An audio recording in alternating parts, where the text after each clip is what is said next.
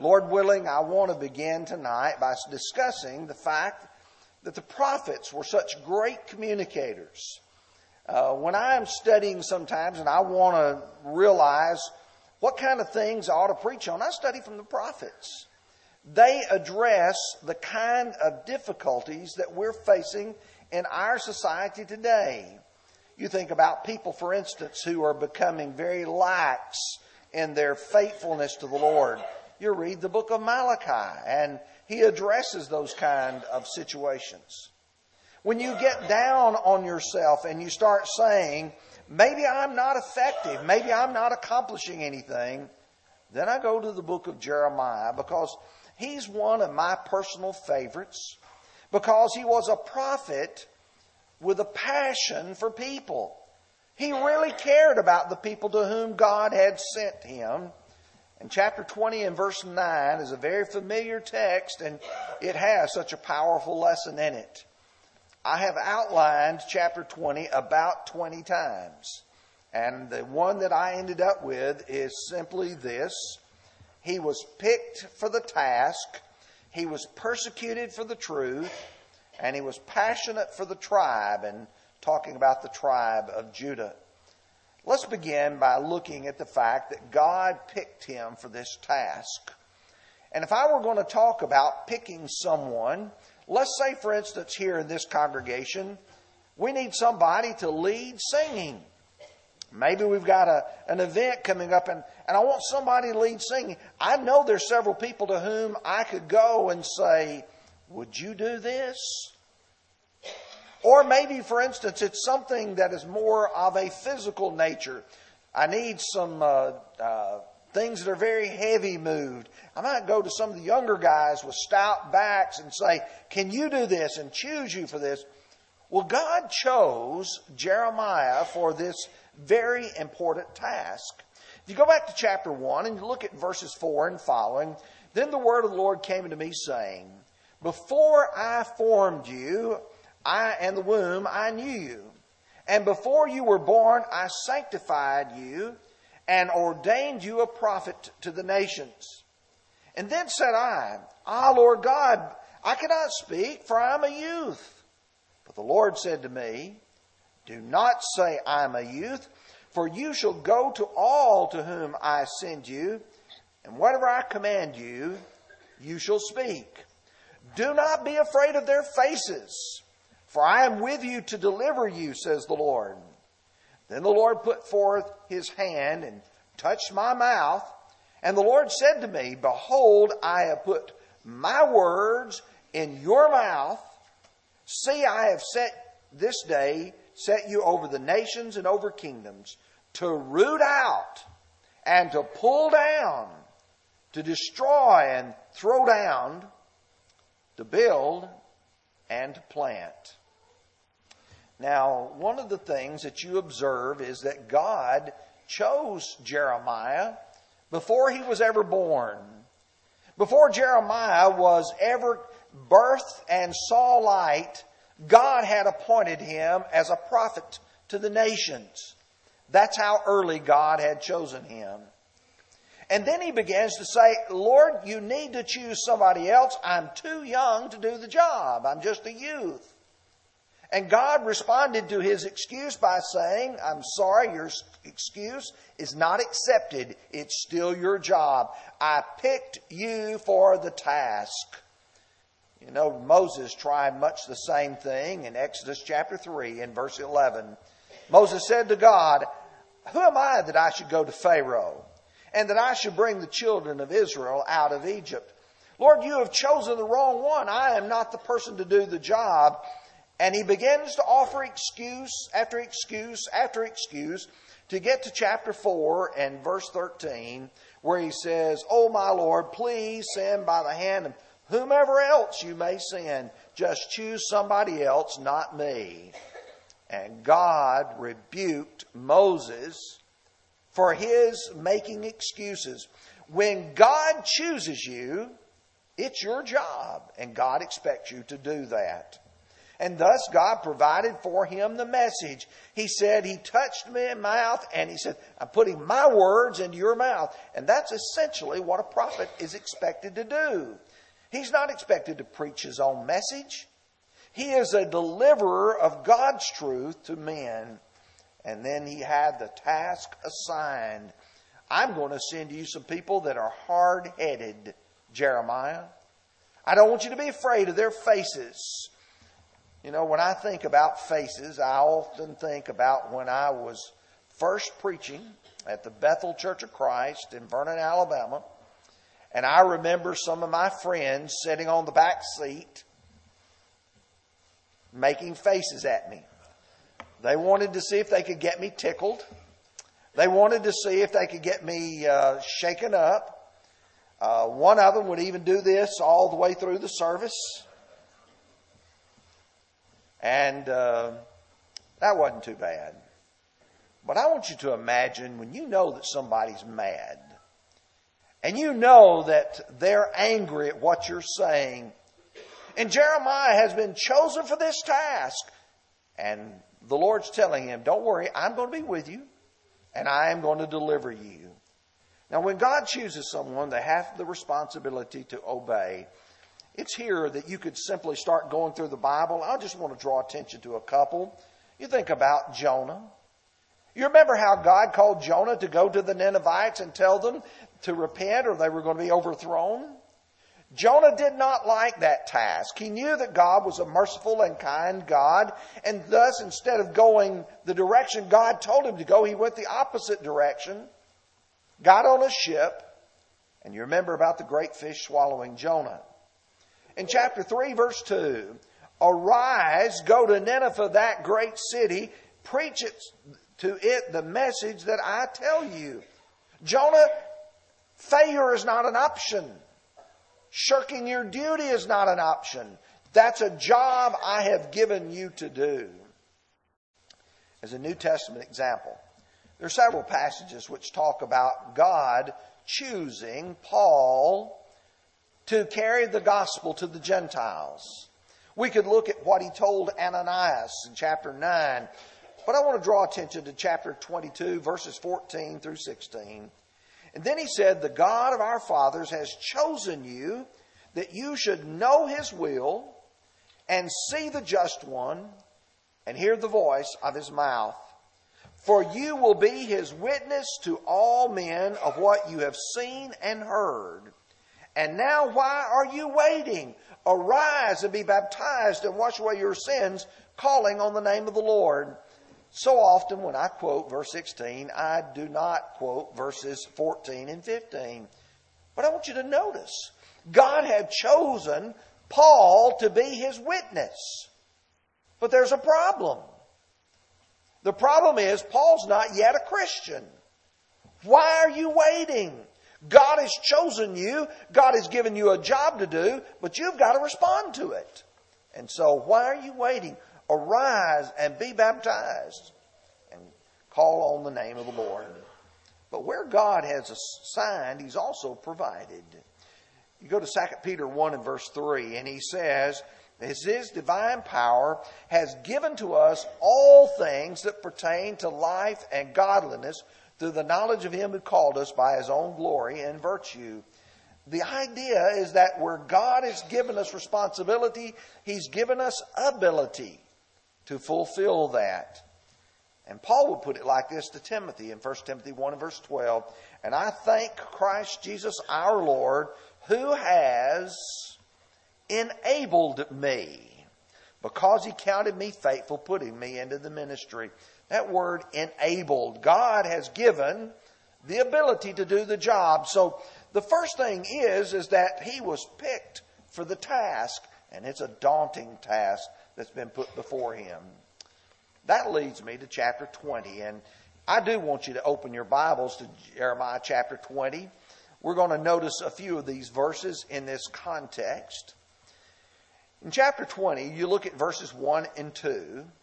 Now, Pashur, the son of Immer, the priest who was also chief governor in the house of the Lord, heard that Jeremiah prophesied these things. Then Pashur struck Jeremiah the prophet and put him in the stocks that were in the high gate of Benjamin, which is by the house of the Lord. Now, before I actually look at what he's done, I want you to look who this is. We're not talking about someone without uh, a place of prominence. Pashur, it says, was the priest. But then it says that he was the chief governor. He was the chief overseer of the house of the Lord. He determined who went in, who went out. He determined who spoke and who did not speak. And here's Jeremiah who is delivering a message. And he doesn't like the message. So what does he do? He has Jeremiah struck. He hits him physically. You talk about abuse physically. You know, I have had people very angry at me before, but I've never had anybody hit me yet. And I say yeah, because I don't know what may happen. But then he also humiliated him by putting him in the stocks, which is this upper gate. There's, there's people who are going to pass in there, and you want to see here's Jeremiah. He is placed in stocks to be humiliated by everybody who passes by and seeing him. You see, Jeremiah is suffering because he's preaching the truth. Drop down with me now to verses 7 and 8. Brother Tim read these verses, but I want to draw attention to them. O Lord, you induced me, and I was persuaded. You're stronger than I, and have prevailed. I am in derision daily. Everyone mocks me. For when I spoke, I cried out. I shouted violence and plunder because the word of the Lord was made to me a reproach and a derision daily. Jeremiah says, I want you to look at me. He said, every time I speak, the people mock me. They make fun of me. In fact, when he cried out violence and plunder, which is what's going to happen to them, they started mocking him. Now, um, several years ago, I had a little cartoon that somebody gave me, and the preacher is up preaching, and he start talking about the shepherd, and all these people sitting in the pews start going bah, bah, bah. And I thought, boy, that would be real disruptive. But I want you to imagine here's Jeremiah preaching God's message, and everything he's saying, they're mocking him. And he says, I'm in a derision daily. It's not just something that happens occasionally, everybody's mocking him every day. And he's having to deal with it. Drop down with me to verse 10. For I heard many mocking, fear on every side.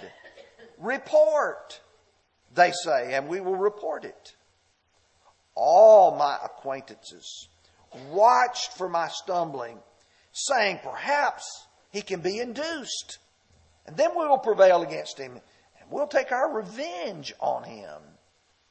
Think about what he said here. For I hear many mocking, fear on every side.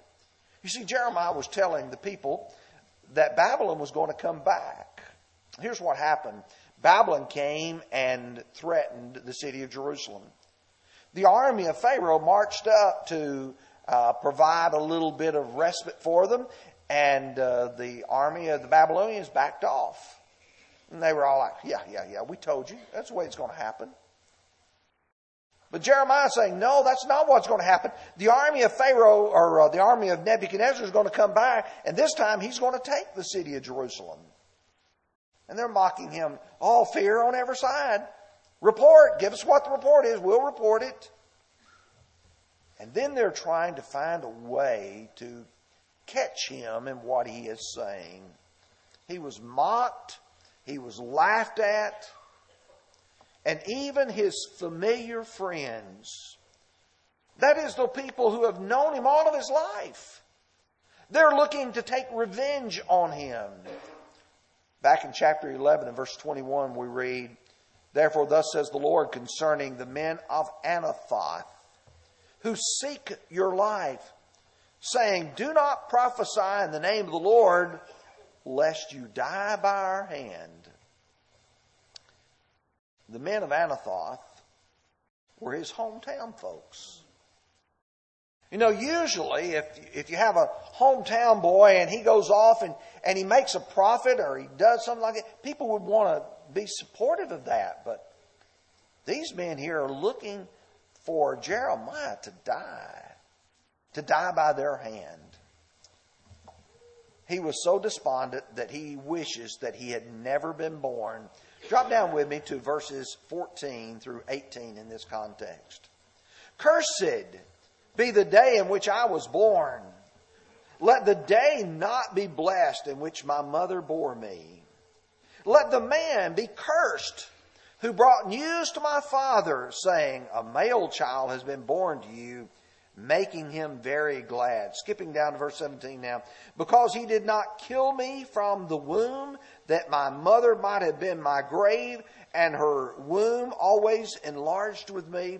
Why did I come forth from the womb to see labor and sorrow, that my days should be consumed with shame? Cursed be the day which I was born. You know, there some who enjoy having a birthday, and when you do, people come by and pat you on the back. They may joke with you, but really they're wishing you well and saying, I'm glad today's your birthday. I hope you have another one, maybe many more. But you see what's going on here. Jeremiah says, I wish I'd never been born. I wish I'd died at birth. That parallels what Job said. Job was a man who was suffering, and that's what's going on because he's been persecuted for the truth. But I don't want you to get the wrong idea about Jeremiah. I don't want you to come away with the idea that Jeremiah is somehow a man lacking in faith Look with me at verses 11 through 13 in this context. But the Lord is with me as with a mighty awesome one. Therefore, my persecutors will stumble and will not prevail. They will be greatly ashamed, for they will not prosper. Their everlasting confusion will never be forgotten. But, O Lord of hosts, you who test the righteous and see the mind and the heart, let me see your revenge on them, or vengeance on them, for I have pleaded my cause before you. Sing to the Lord, praise the Lord, for he has delivered the life of the poor from the hand of evildoers. In the midst of all Jeremiah's persecution, he's saying, God, I can trust you. I know that you are deserving and worthy of praise. But you need to understand, Jeremiah suffered many, many, many times. I can't provide for them all, but let me just mention a few very quickly in passing. In chapter 15, verses 10 and 15, Woe is to me, my mother, that you have borne me, a man of strife and a man of contention to the whole earth. I neither lent for interest, nor have men lent to me for interest.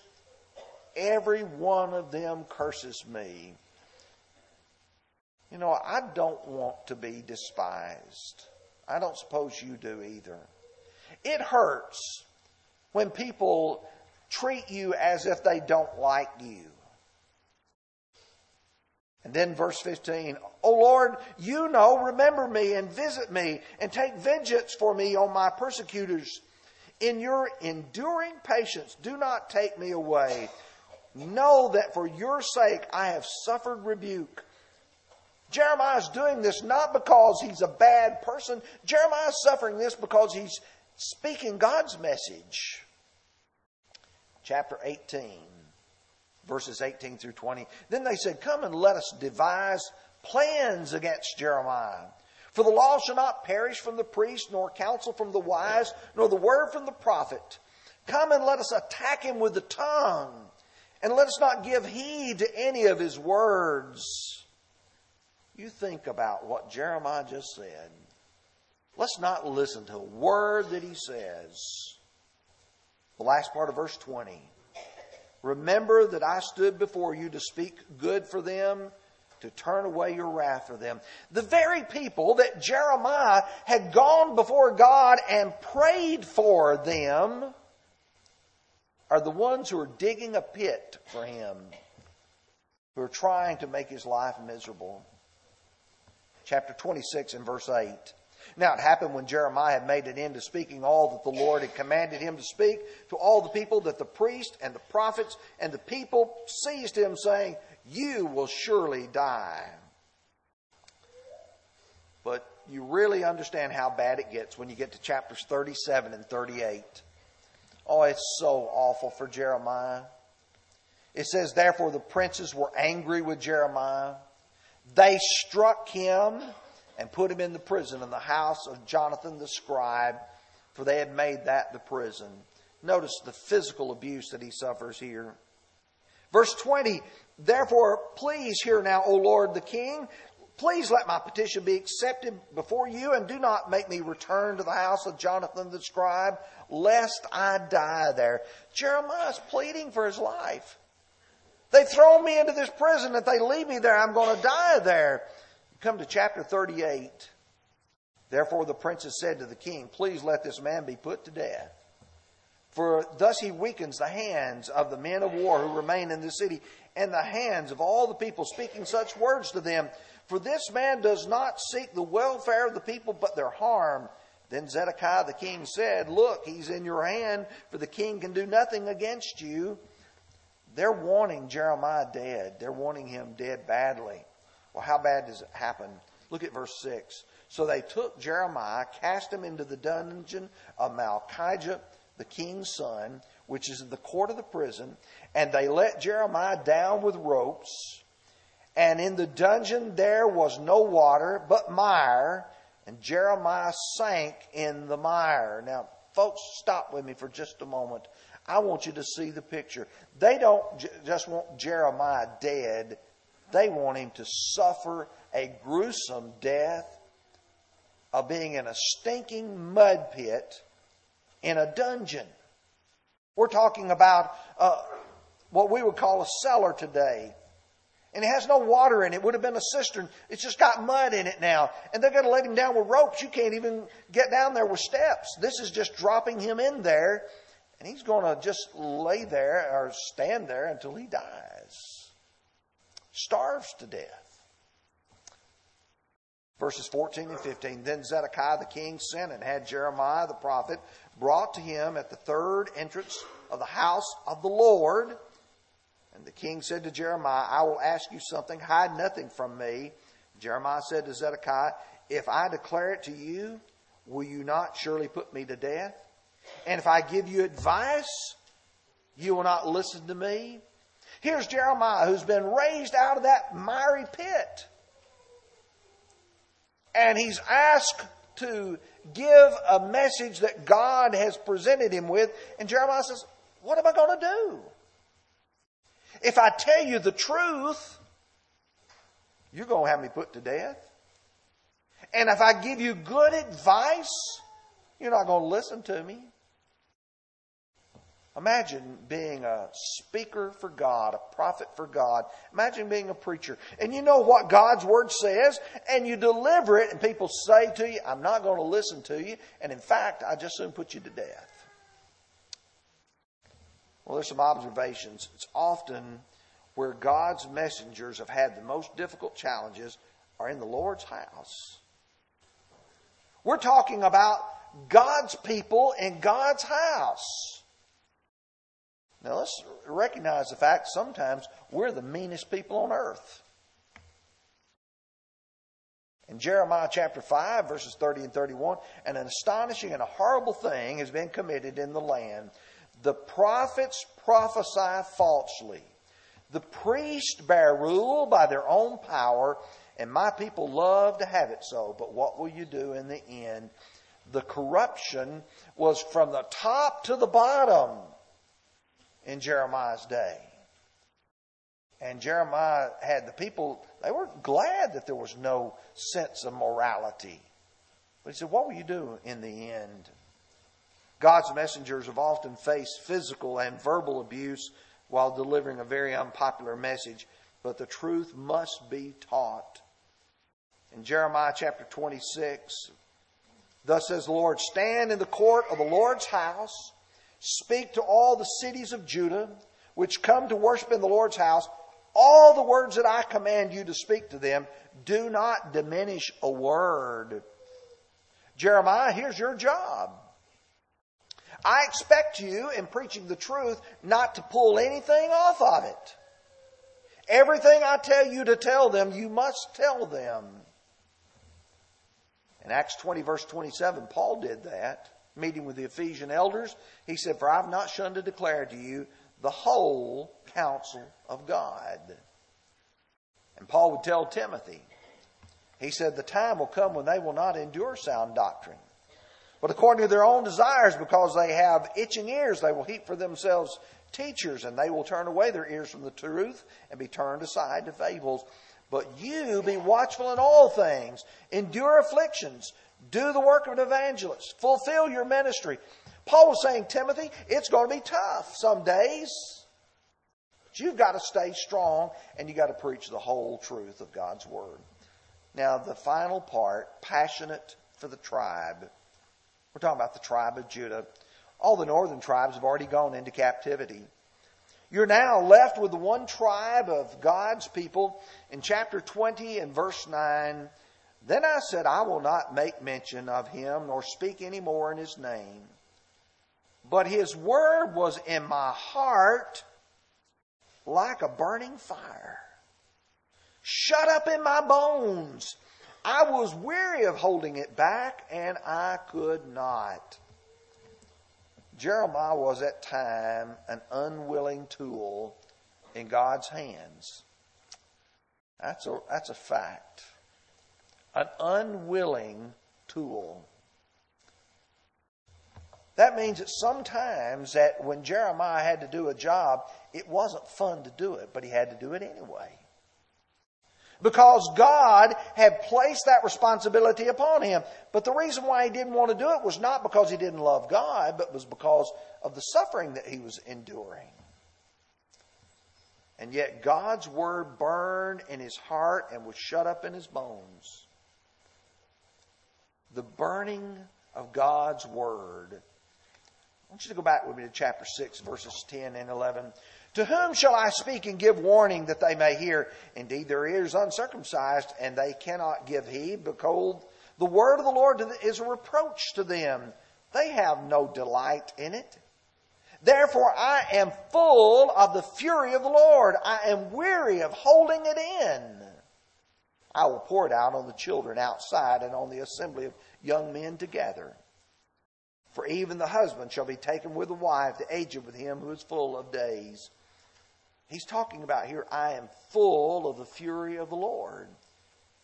You know, there's sometimes when you have to get up and you have to deliver a message, and in delivering, you know it's not going to be popular. But if you respect God, you got to deliver His message. And so he's passionate about it. But why is he so passionate? Is because he could see the future of this sinful nation. He knew where that pathway that they were following was going to lead. In chapter 4, verse 19, Oh, my soul, my soul, I am pained at my very heart. My heart makes noise within me. I cannot hold my peace because you have heard, oh my soul, the sound of the trumpet, the alarm of war. He said, I know what's coming. War is coming. Babylon is coming. And I don't want my people to suffer. Chapter 9, Oh, that my head were waters and my eyes a fountain of tears, that I might weep day and night for the slain of the daughter of my people. Oh, that I had in the wilderness a lodging place for travelers, that I might leave my people and go for them, for they are adulterers and an assembly of treacherous men. They don't know the Lord. He said, I'm weeping for these people. I'm crying for them because I know where their pathway is going to lead chapter 13, verse 17. But if you will not hear it, my soul will weep in secret for your pride. My eyes will weep bitterly and run down with tears because the Lord's flock has been taken captive. Chapter 23, verse 9. My heart in, within me is broken because of the prophets. All my bones shake. I'm like a drunken man. and like a man in whom wine is overcome because of the Lord and because of his holy words. Jeremiah knew what God said. Jeremiah knew what they were doing, and he was sad what's going to happen. He saw the people attempting to walk without the Lord's direction, living a life of, of lacking this. In chapter 10, he said the shepherds have become dull hearted. They've not sought the Lord. And he says in verse 23, Oh Lord, I know the way a man is not in himself. It is not a man who walks to direct his own steps. He would look and say, I want you to see something here. Here's what I want you to understand. Man is not capable of directing his own life. And then he saw people who become hardened in their sin. Chapter 6, verses 13 and following. Because from the least of them, even to the greatest of them, everyone is given to covetousness. And from the prophet even to the priest, everyone deals falsely. They've healed the hurt of my people slightly, saying, Peace, peace, when there is no peace. Were they ashamed when they committed abomination? No, they were not at all ashamed, nor did they know how to blush. These people become so sinful they didn't even know how to blush anymore. It's like society today. It's like the Super Bowl halftime show. Nobody seems to be upset about anything anymore. Everybody sees the immorality out there and everybody says, oh, well, that's normal. What is he telling them to do? You know, you've got to find a different path. Verse 16, thus says the Lord, stand in the ways and see. And Ask for the old paths where the good way is and walk in it, and you'll find rest for your souls. They said, We won't walk in it. He's passionate for a group of people who had no care, no concern. We should be weeping for those who are choosing certain death. There are some of our people here who have decided in their own mind that they're going to follow the pathway of sin. How do you respond to those who are doing that? Do you do like Jeremiah chapter 9 and verse 4 of Ezekiel? He said, Go through the midst of the city and through the midst of Jerusalem and put a mark on the foreheads of the men who sigh and cry over the abominations done within it. Yes, we're supposed to be sad when our brethren sin. Ezekiel 6 verse 11, pound your fist and stamp your feet and say, alas for the evil abominations for the house of Israel. Oh yes, there's time to get upset and be passionate. In 2 Peter chapter 2 verse 8, talking about Lot, that righteous man dwelling among them, tormented his righteous soul from day to day, seeing and hearing their lawless deeds. You see, ethics without God won't work. I don't have time to read all of Romans 1 28 through 32. Three times he says God gave them up because they refused to have God in their knowledge and they committed things that God would not permit. Even religious people can become hardened in sinful choices. When Jesus came in Mark 6 and verse 34, he said he was moved with compassion for them because they were like sheep not having a shepherd. The Lord saw the people wandering, and that's exactly the way Jeremiah is thinking. I see my people, I see the direction they're going, and they have no direction. What a great servant of the Lord was Jeremiah. The fire was in his heart, and in his bones was the word of God. Just trying to get out. Chapter 5, verse 14 Thus says the Lord God of hosts, because you speak this word, behold, I make my words in your mouth fire. And this people wood, and it shall devour them. Chapter 23, verse 29. Is not my word like a fire, says the Lord, and like a hammer that breaks rocks in pieces? We need to be passionate about presenting God's word I want to end with one passage of Scripture which should make us all think and shudder.